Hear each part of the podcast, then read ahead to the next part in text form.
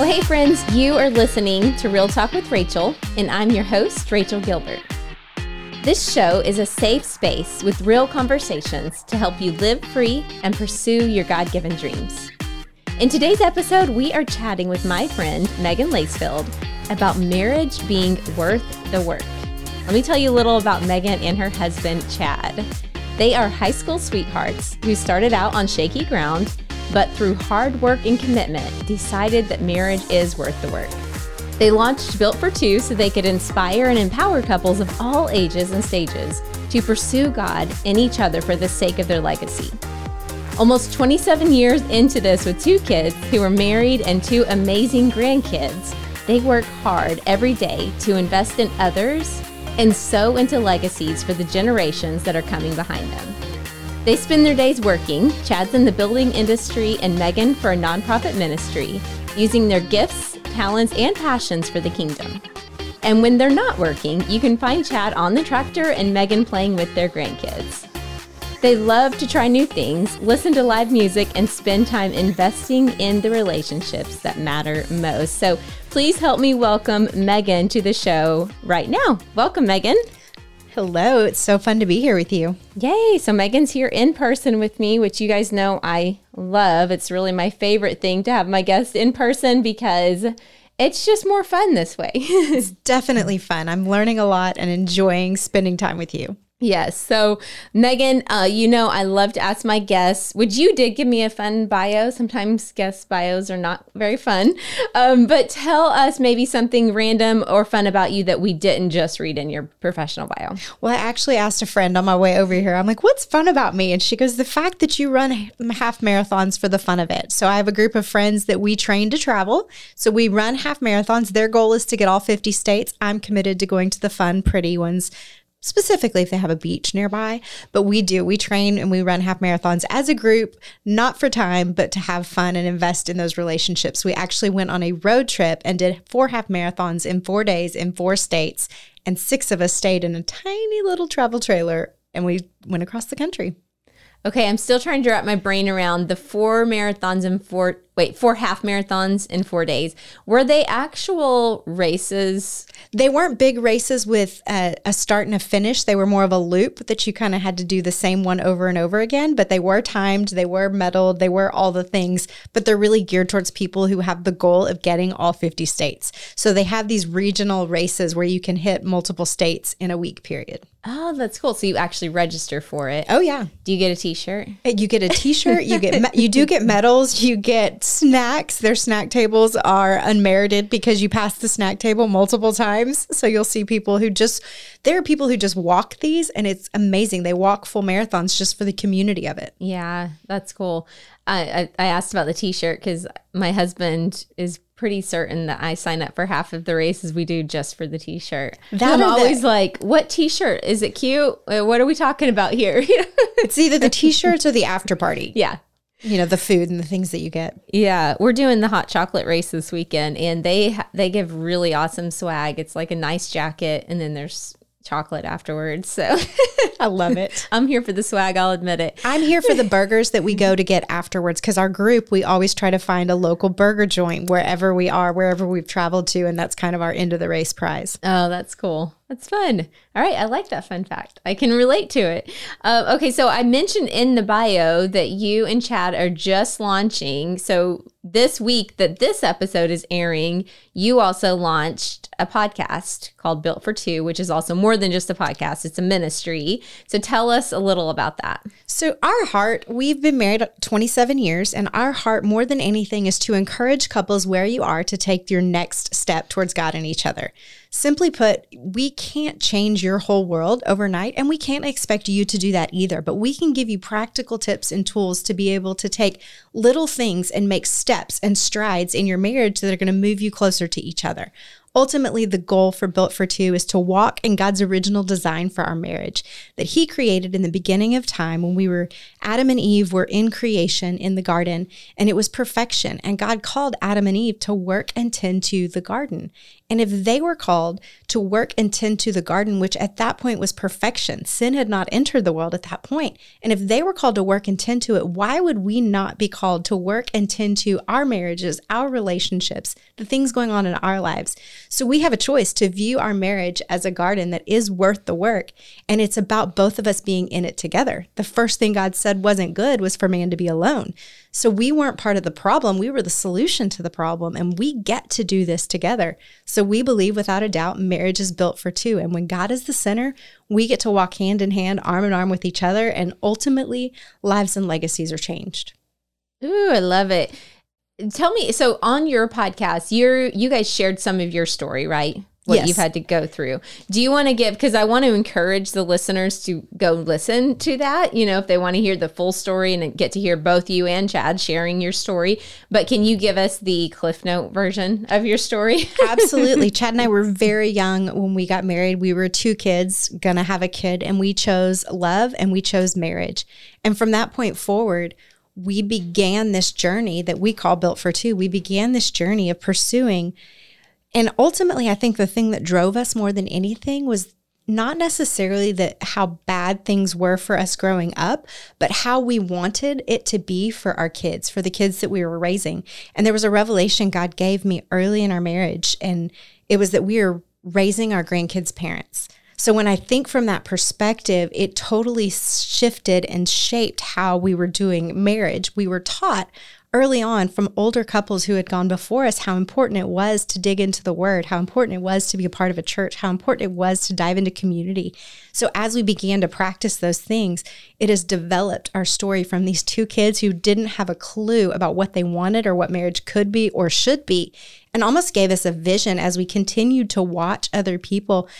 God began to sift and shape our own vision for our marriage. I love that perspective of I'm raising my grandkids' parents.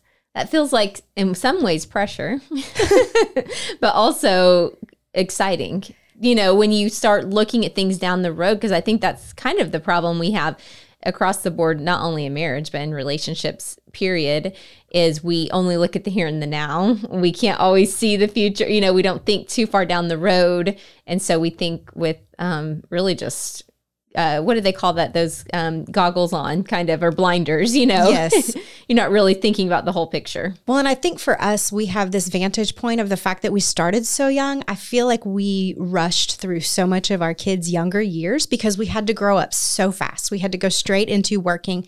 I started working. I was actually in college and working before I ever had my daughter. And from that point forward until I was in my 40s. So all we knew was that we had responsibilities. We were providing for our family and creating a home. And so I think once they hit those young teenage years, God began to put an ache in my heart for their kids, because I knew that God would give us an opportunity for just to love them differently, to redeem what maybe the enemy had stolen because of we did the best that we knew how to do, but we didn't have a full scope of what God wanted to do. Yeah. So tell us a little bit more about the Built for Two name and how it came to you. So Chad and I, we committed early on in our marriage, whether it required a lot of financial planning or it was more of a spur of the moment, we decided that anniversaries were worth celebrating. We know 27 years into this that we are a miracle, and we celebrate that miracle every chance that we get. But early on, we decided anniversaries were important, so we set kind of this goal. We will always go out for our anniversary. We'll do little overnight dates on all the off years, but every 5 years, we'll plan a bigger trip. So one of our big 5-year, I think it was our 15-year anniversary, we ended up in Costa Rica, and we were with a group of friends. We had rented a house, and I was sitting on the dock, and I could look out across the ocean, and I could see this little island. And we joke sometimes and say that I live in my own wonderland, but the truth is I have these expectations sometimes of how perfect things could be. And I saw that little island. I'm like, how fun would it be to kayak over to the little island and just spend some time over there and enjoy each other? So I told Chad this great idea I had to kayak across the ocean. And he's like, babe, in the Chad voice, babe, I don't think you know how far that is. I'm like, it's just right there. I can see it. So ultimately, over the course of the trip, I wore him down and we got in the kayak and we headed over across the ocean to the little island. Come to find out, it was a lot of work, and we got to the island. We couldn't even get out at the island because it was just roots. It wasn't even like the sand that you see on Castaway where you can get off and enjoy this island. But throughout the process, there were opportunities that we had to learn about each other and about ourselves. At one point, I remember I literally wanted to throw my oar, but instead I just sat it in my lap. I quit. I quit on Chad. I quit on myself. I quit on the journey. And I was like, this is too hard. I don't want to. Mind you, we are in the middle of the ocean. I don't have the option to quit. And I feel like in marriage, it's the same way. We don't have the option to quit in the middle of our marriage. We do not reach our destination until we reach eternity. So we have a responsibility to put in the work, to do the things that we have to do to get to where we're supposed to be. So we also figured out we had to work in rhythm. We had to know our roles. We had to, I had to let Chad be the one steering direction. If I tried to steer direction from my seat, it didn't go well for us. So there was this whole process that we went through getting across the ocean, dealing with the disappointment, and then realizing we had to go back across the ocean to get home. And we kept losing sight of our destination. And so our biggest heart and passion in marriages is, what are you moving towards? What is your goal? What is your marriage mission statement? What are your dreams? What are you moving towards? And we know that if I'd have done that trip by myself, I probably wouldn't have made it back. And that's where Built for Two came from, is that journey was built for both of us to experience together. Just like marriage. Marriage is not a solo sport, and marriage is not 50-50. We both give 100%. Every single day we have the choice to fully show up, to fully say yes. I love that visual so much because I feel like I can relate to the oar situation. Not only, I've had some moments like that in life, but in marriage where you're like, nope, I'm done. You know what? I'm not paddling anymore. I quit. I just quit. So what would you say then to the woman listening that feels that way right now? Is like, you know what? No. So I definitely in that situation felt like the weaker party. And there are lots of times that I can get intimidated because Chad is so strong. Chad is so disciplined. Chad is so many things that I am not, which make me want to quit at the things that I'm not good at or the things that I don't feel like I bring much to the table. But the truth is, I am more than enough for Chad. God decided as a 17 and 19-year-old that we were perfect for each other, and we embraced what God wanted to do. And so I would say, if you're in the middle of a hard spot where you want to quit, I say, quit quitting. Mm. Quit quitting on God, quit quitting on yourself, and quit quitting on each other. Because when we choose to quit quitting, then that spirit, that thing that tries to come against us, that fear, whatever you want to call it, it loses ground. And the greatest thing that we have in our journey to quit quitting is the community that we've surrounded ourselves with, the friends, the people that we allow into our lives, and the fact that we'll share, hey, I'm really struggling right now. And those are the people that pray with us, pray for us, ask us the hard questions. And when that happens, then that reminds me of the truth. If I'm not remembering where we came from, I'm not going to have the strength and the courage to move to where God wants us to be. If you're not remembering where you came from, you can't keep moving forward. And that brings me to the question that I was thinking of adding a second ago onto this, is the destination. I think you hit on something. A lot of us don't really know where we're going. It's kind of like we're just out in the middle of the ocean paddling and we're not real sure. I'm not sure where I'm headed with this thing. And I would say ultimately, our destination is as unique as our DNA. Your destination for you and your husband is completely different than our destination for Chad and I. But we know without a doubt that there are ways that God has wired us and created us and things that he's asked us to do. We crafted a family vision statement over a decade ago. And so that's part of our compass. It's part of what moves us towards our destination. We've had big dreams, little dreams, and they're all fueled by what we feel called to as a family. And so it takes us time to develop that. It also takes time to sit down and ask God those questions, ask yourself those questions, ask each other, and ask your kids. So it's a bigger question than just picking a destination. When you decide you're going to go on vacation and you get off the map and you use your finger and you just point to somewhere. That's one way to look at it. But ultimately, God's word and the people that you surround yourself with are also a part of what can point you towards the direction and the destination that you have. How would you recommend to somebody to craft a family mission statement? I know people probably their ears might have perked up when they said, oh yeah, we did, when you mentioned you guys did that 10 years ago. Where does somebody start if they want to do that? I would say start with 3 questions. First of all, what words do you want to describe your family? Second, we talk about at one of the events that I'm a part of, we talk about your marriage eulogy. What do you want said about you and your family when you're gone? So that all encompasses the what words do you want to describe you? What do you want said about you? What do you want your legacy or your history to be? And then what's most important to you? And from there, you're able to take the key words. And for us, we sat our kids down. We got a giant Post-it board. We got individual colored Post-it notes. We tried to make it fun. We had the kids answer a few different questions. We put it all on the board, and then we went with a marker, and we just circled the ones that were more important. And ours boiled down to a very simple, very easy vision statement. And I promise you, my kids could probably not tell you our family vision statement, but Chad and I, it's so ingrained in who we are and what we do. And it is translated and transferred through all the generations. Being parents of adult kids with grandkids, it's transferring to the next generation. So ours is simply to love God, have fun, and make memories. And there's a scripture that goes with each one of those. So if you hear our family vision statement, you're like, oh, that's super simple. That's easy, done.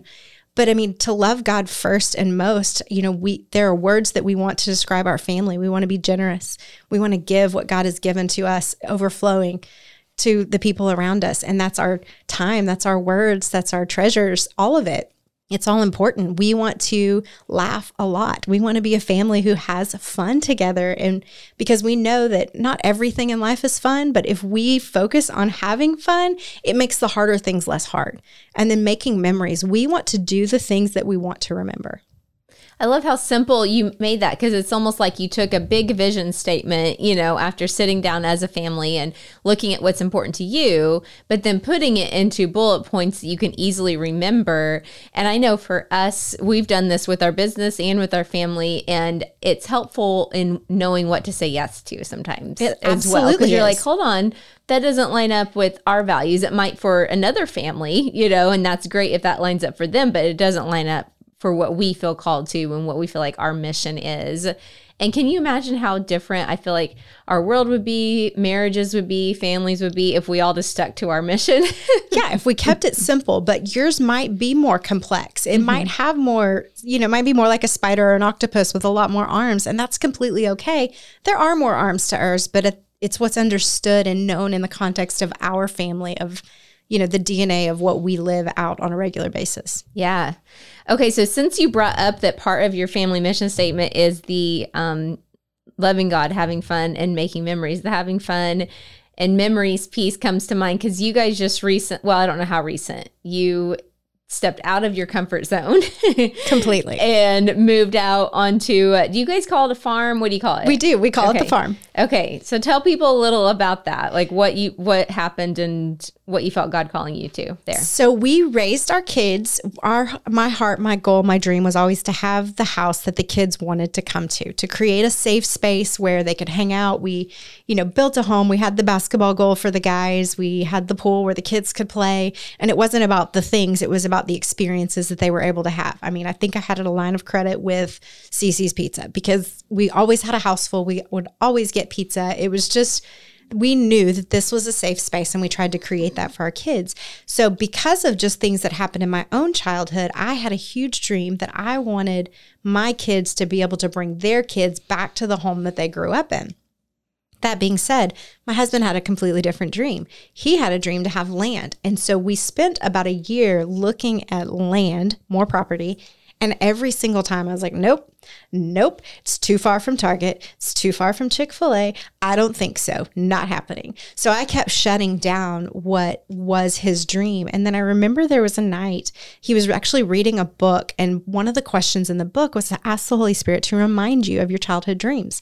And as he did that and shared that with me, it resonated so much in my heart that I was like, I can lay down what I think are my dreams to pursue wholeheartedly what I know are his. And so it was almost like a laying down to pick up type of thing. So we decided in that moment that we would pursue looking at land. And it wasn't long after that this piece of property came up. And most people would have seen this piece of property and been like, no, thank you. Because the house on it, I thought needed to be torn down. But God had a bigger plan and gave us vision, gave us friends with vision, if I'm completely honest. And we began this process. So over the course of 3 months, I had 5 major life transitions. I had a kid graduate high school. I had a kid graduate college. We sold the house I thought I would be in forever. We bought the farm with a 1,400 square foot 1927 farmhouse that we remodeled in 30 days. And I quit my job of 15 years in full-time ministry. So all of that happened at one time, culminating to this perfect place of learning what it looked like to seek peace and pursue it. And I had to do it in a whole new way. I had to lean in hard to my community, because there were days that I needed to be reminded what I was doing and why I was here and who God was and where he was in the middle of all of it. But I think through that time, I was able to experience more. And what we have on the other side of that, I wouldn't trade for the world. You couldn't give me millions of dollars to take that place that we call home and move somewhere else, because we actually, that farmhouse that we remodeled is on that property. We were able to build a house on the front of it. So my daughter, son-in-law, and her daughter live on our property. So we get to see them. I got to see my first granddaughter almost every single day. My son, daughter-in-law, and my brand new grandson are actually living in our garage apartment right now as they build their own house, because they had their own dream of finding land and building a house. So God created this perfect space for us to lean into one of the most important things to us, which is to be together and make those memories. Well, I know that encourages me. And what about for the listener who also can relate in that, like feeling that same tug that you're talking about, where God's going, I'm calling you out to something different. It may not be to land for some people, but just something, you know. I think as couples, we go through these seasons where God says, what you've been doing is great, but it's time, just like we saw all throughout the Bible, it's time to move on. It's time, you know, I'm taking you to new land. I'm taking you to new territory.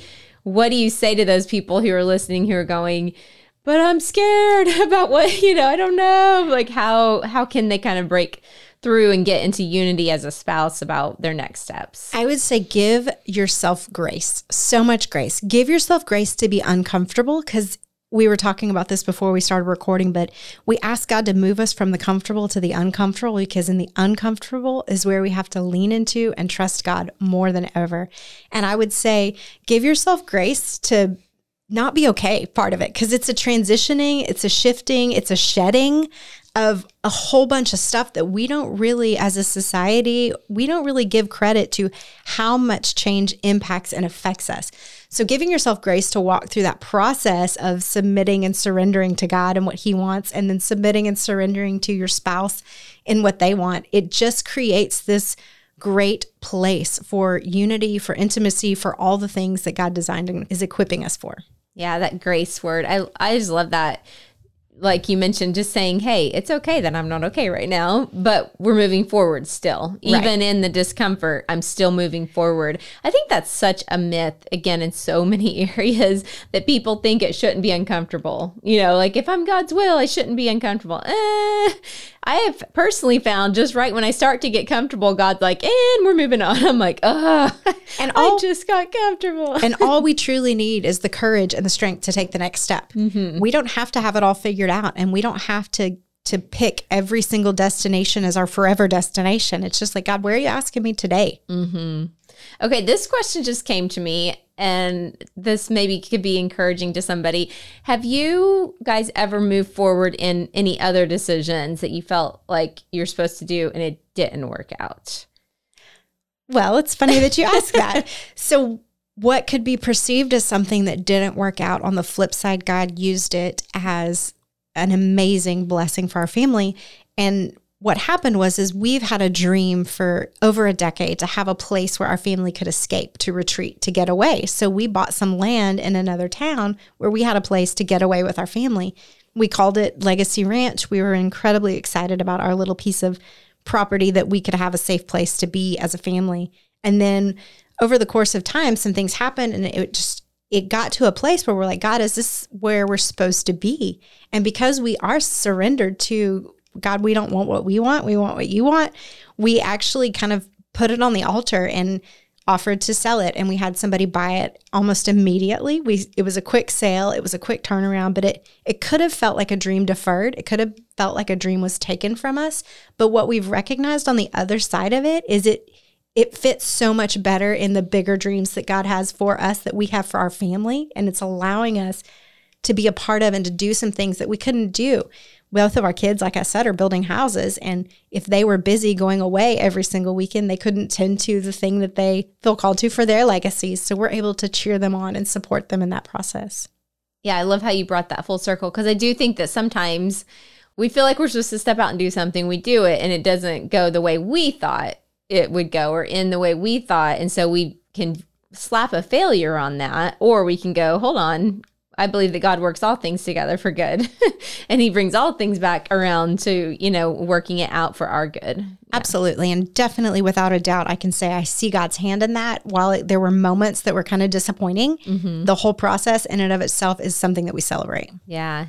All right. Earlier you mentioned when you were talking about, I don't even remember what we were talking about, but you briefly touched on community for couples and how that's just important to have other believers to speak into your lives and things like that. So we're currently living in a world that's more disconnected than ever before. I kind of hate that ever before statement because it feels overused, but I think in community, it really does apply here.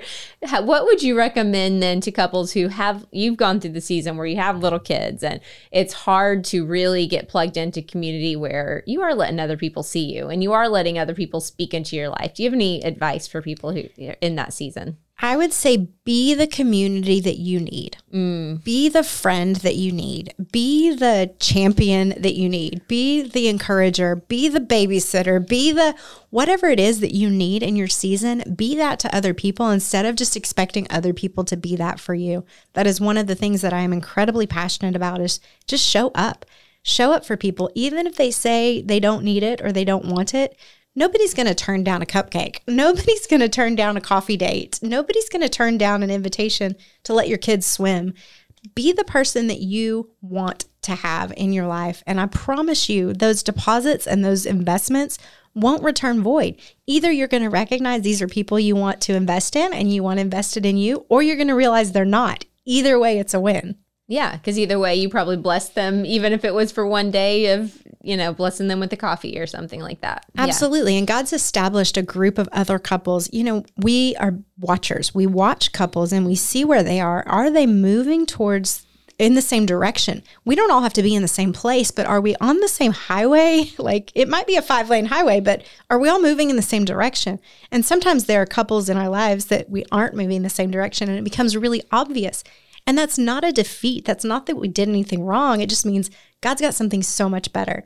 But our community that we walk with regularly, we've been in relationship with most of them for over a decade, some of them close to 2 decades, which I know is rare and I know it's a gift, but that's why I want to encourage couples, like, it's worth it. Find your people, invest in them, invite them in, and then just see what happens.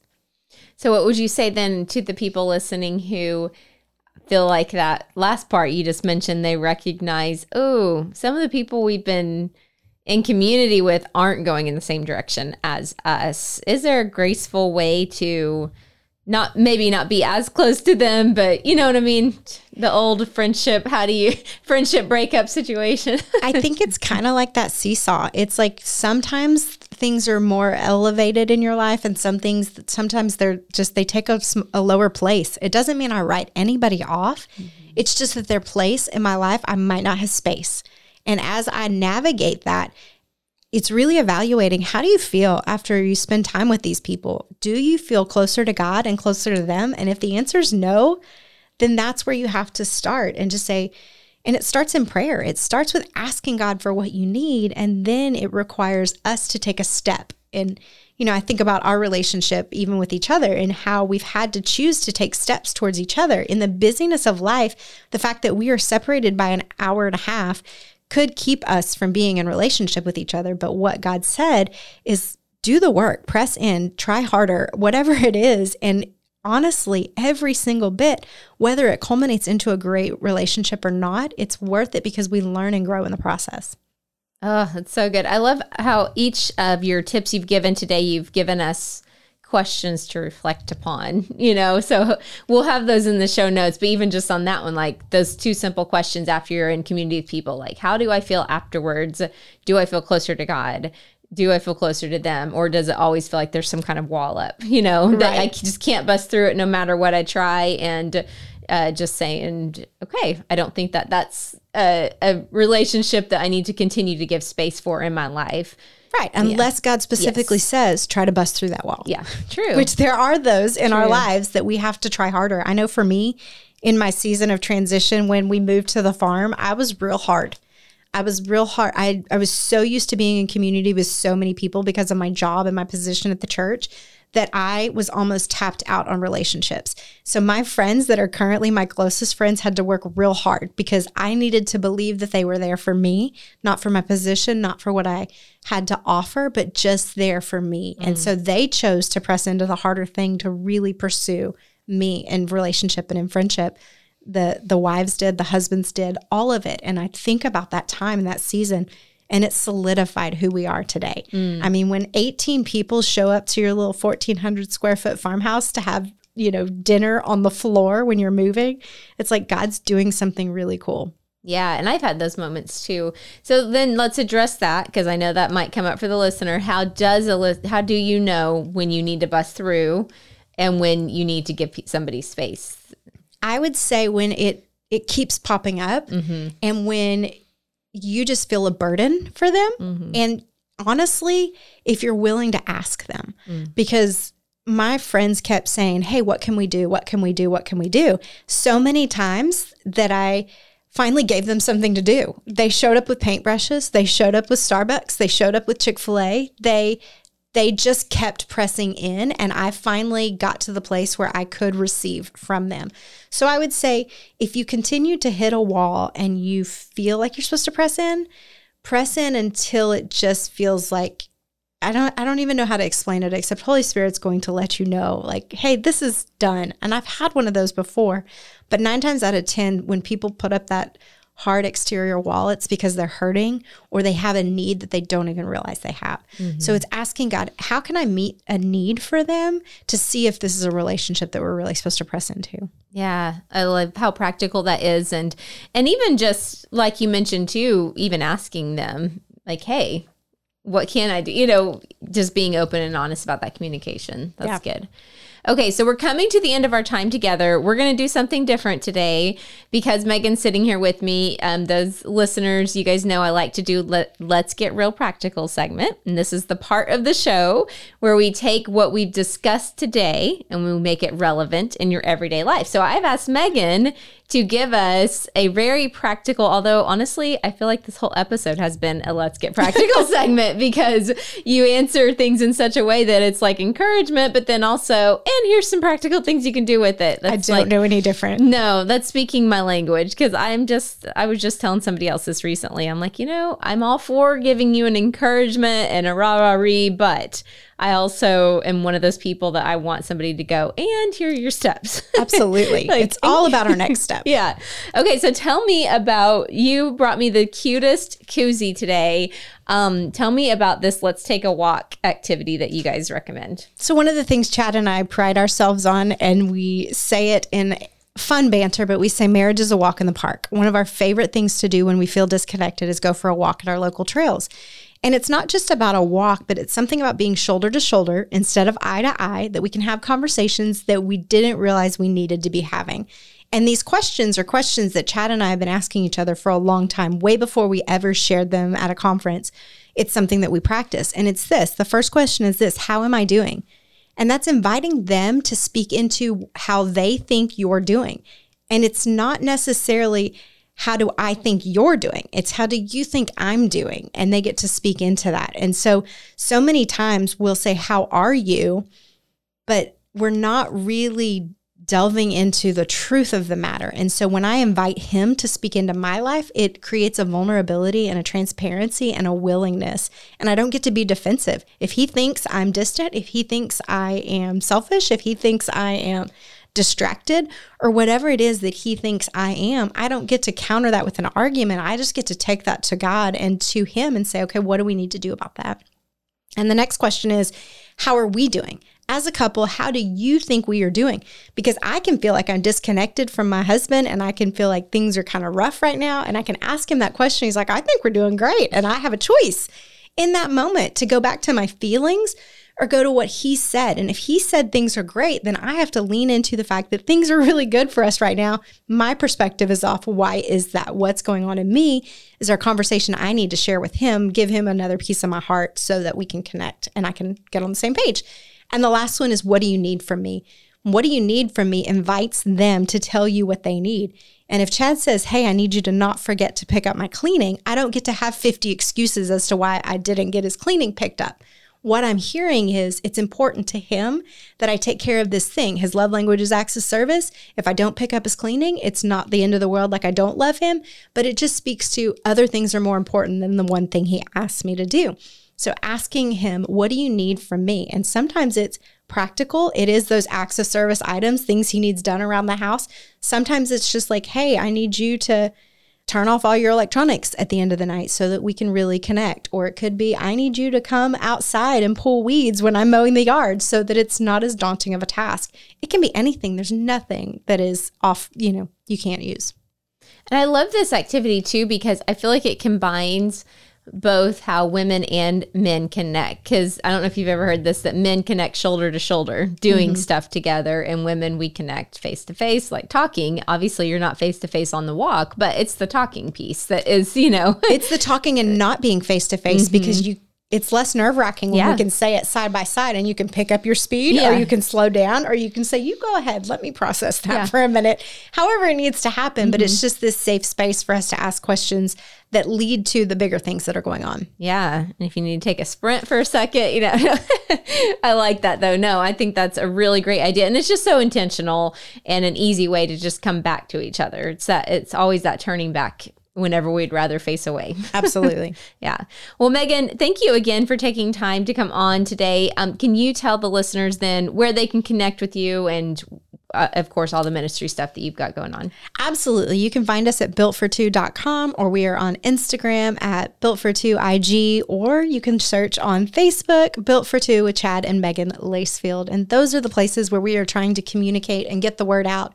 We have our podcast launching, and if you want to head over there, find that podcast on whatever listening platform, make sure you check it out. Let us know what you think. Let us know what you want, because we're a podcast baby that is growing into what we believe it's supposed to be, but we want it to be what the people need just as much, if not more, than anything else. Yeah. And guys, that's one of the reasons I brought Megan on today. First of all, I just trust your heart. So I always like to bring people on that I'm like, I know them, I know I can trust her, but I also just love your heart for marriage. And even though this isn't a marriage podcast, I still feel a burden to say, hey, go check out my friends' resources that are just 100% focused on this. And so I also think it's fun that the listeners can kind of come on that ground level with you guys of launching, and go, hey, we're here with you. Let's build a community together.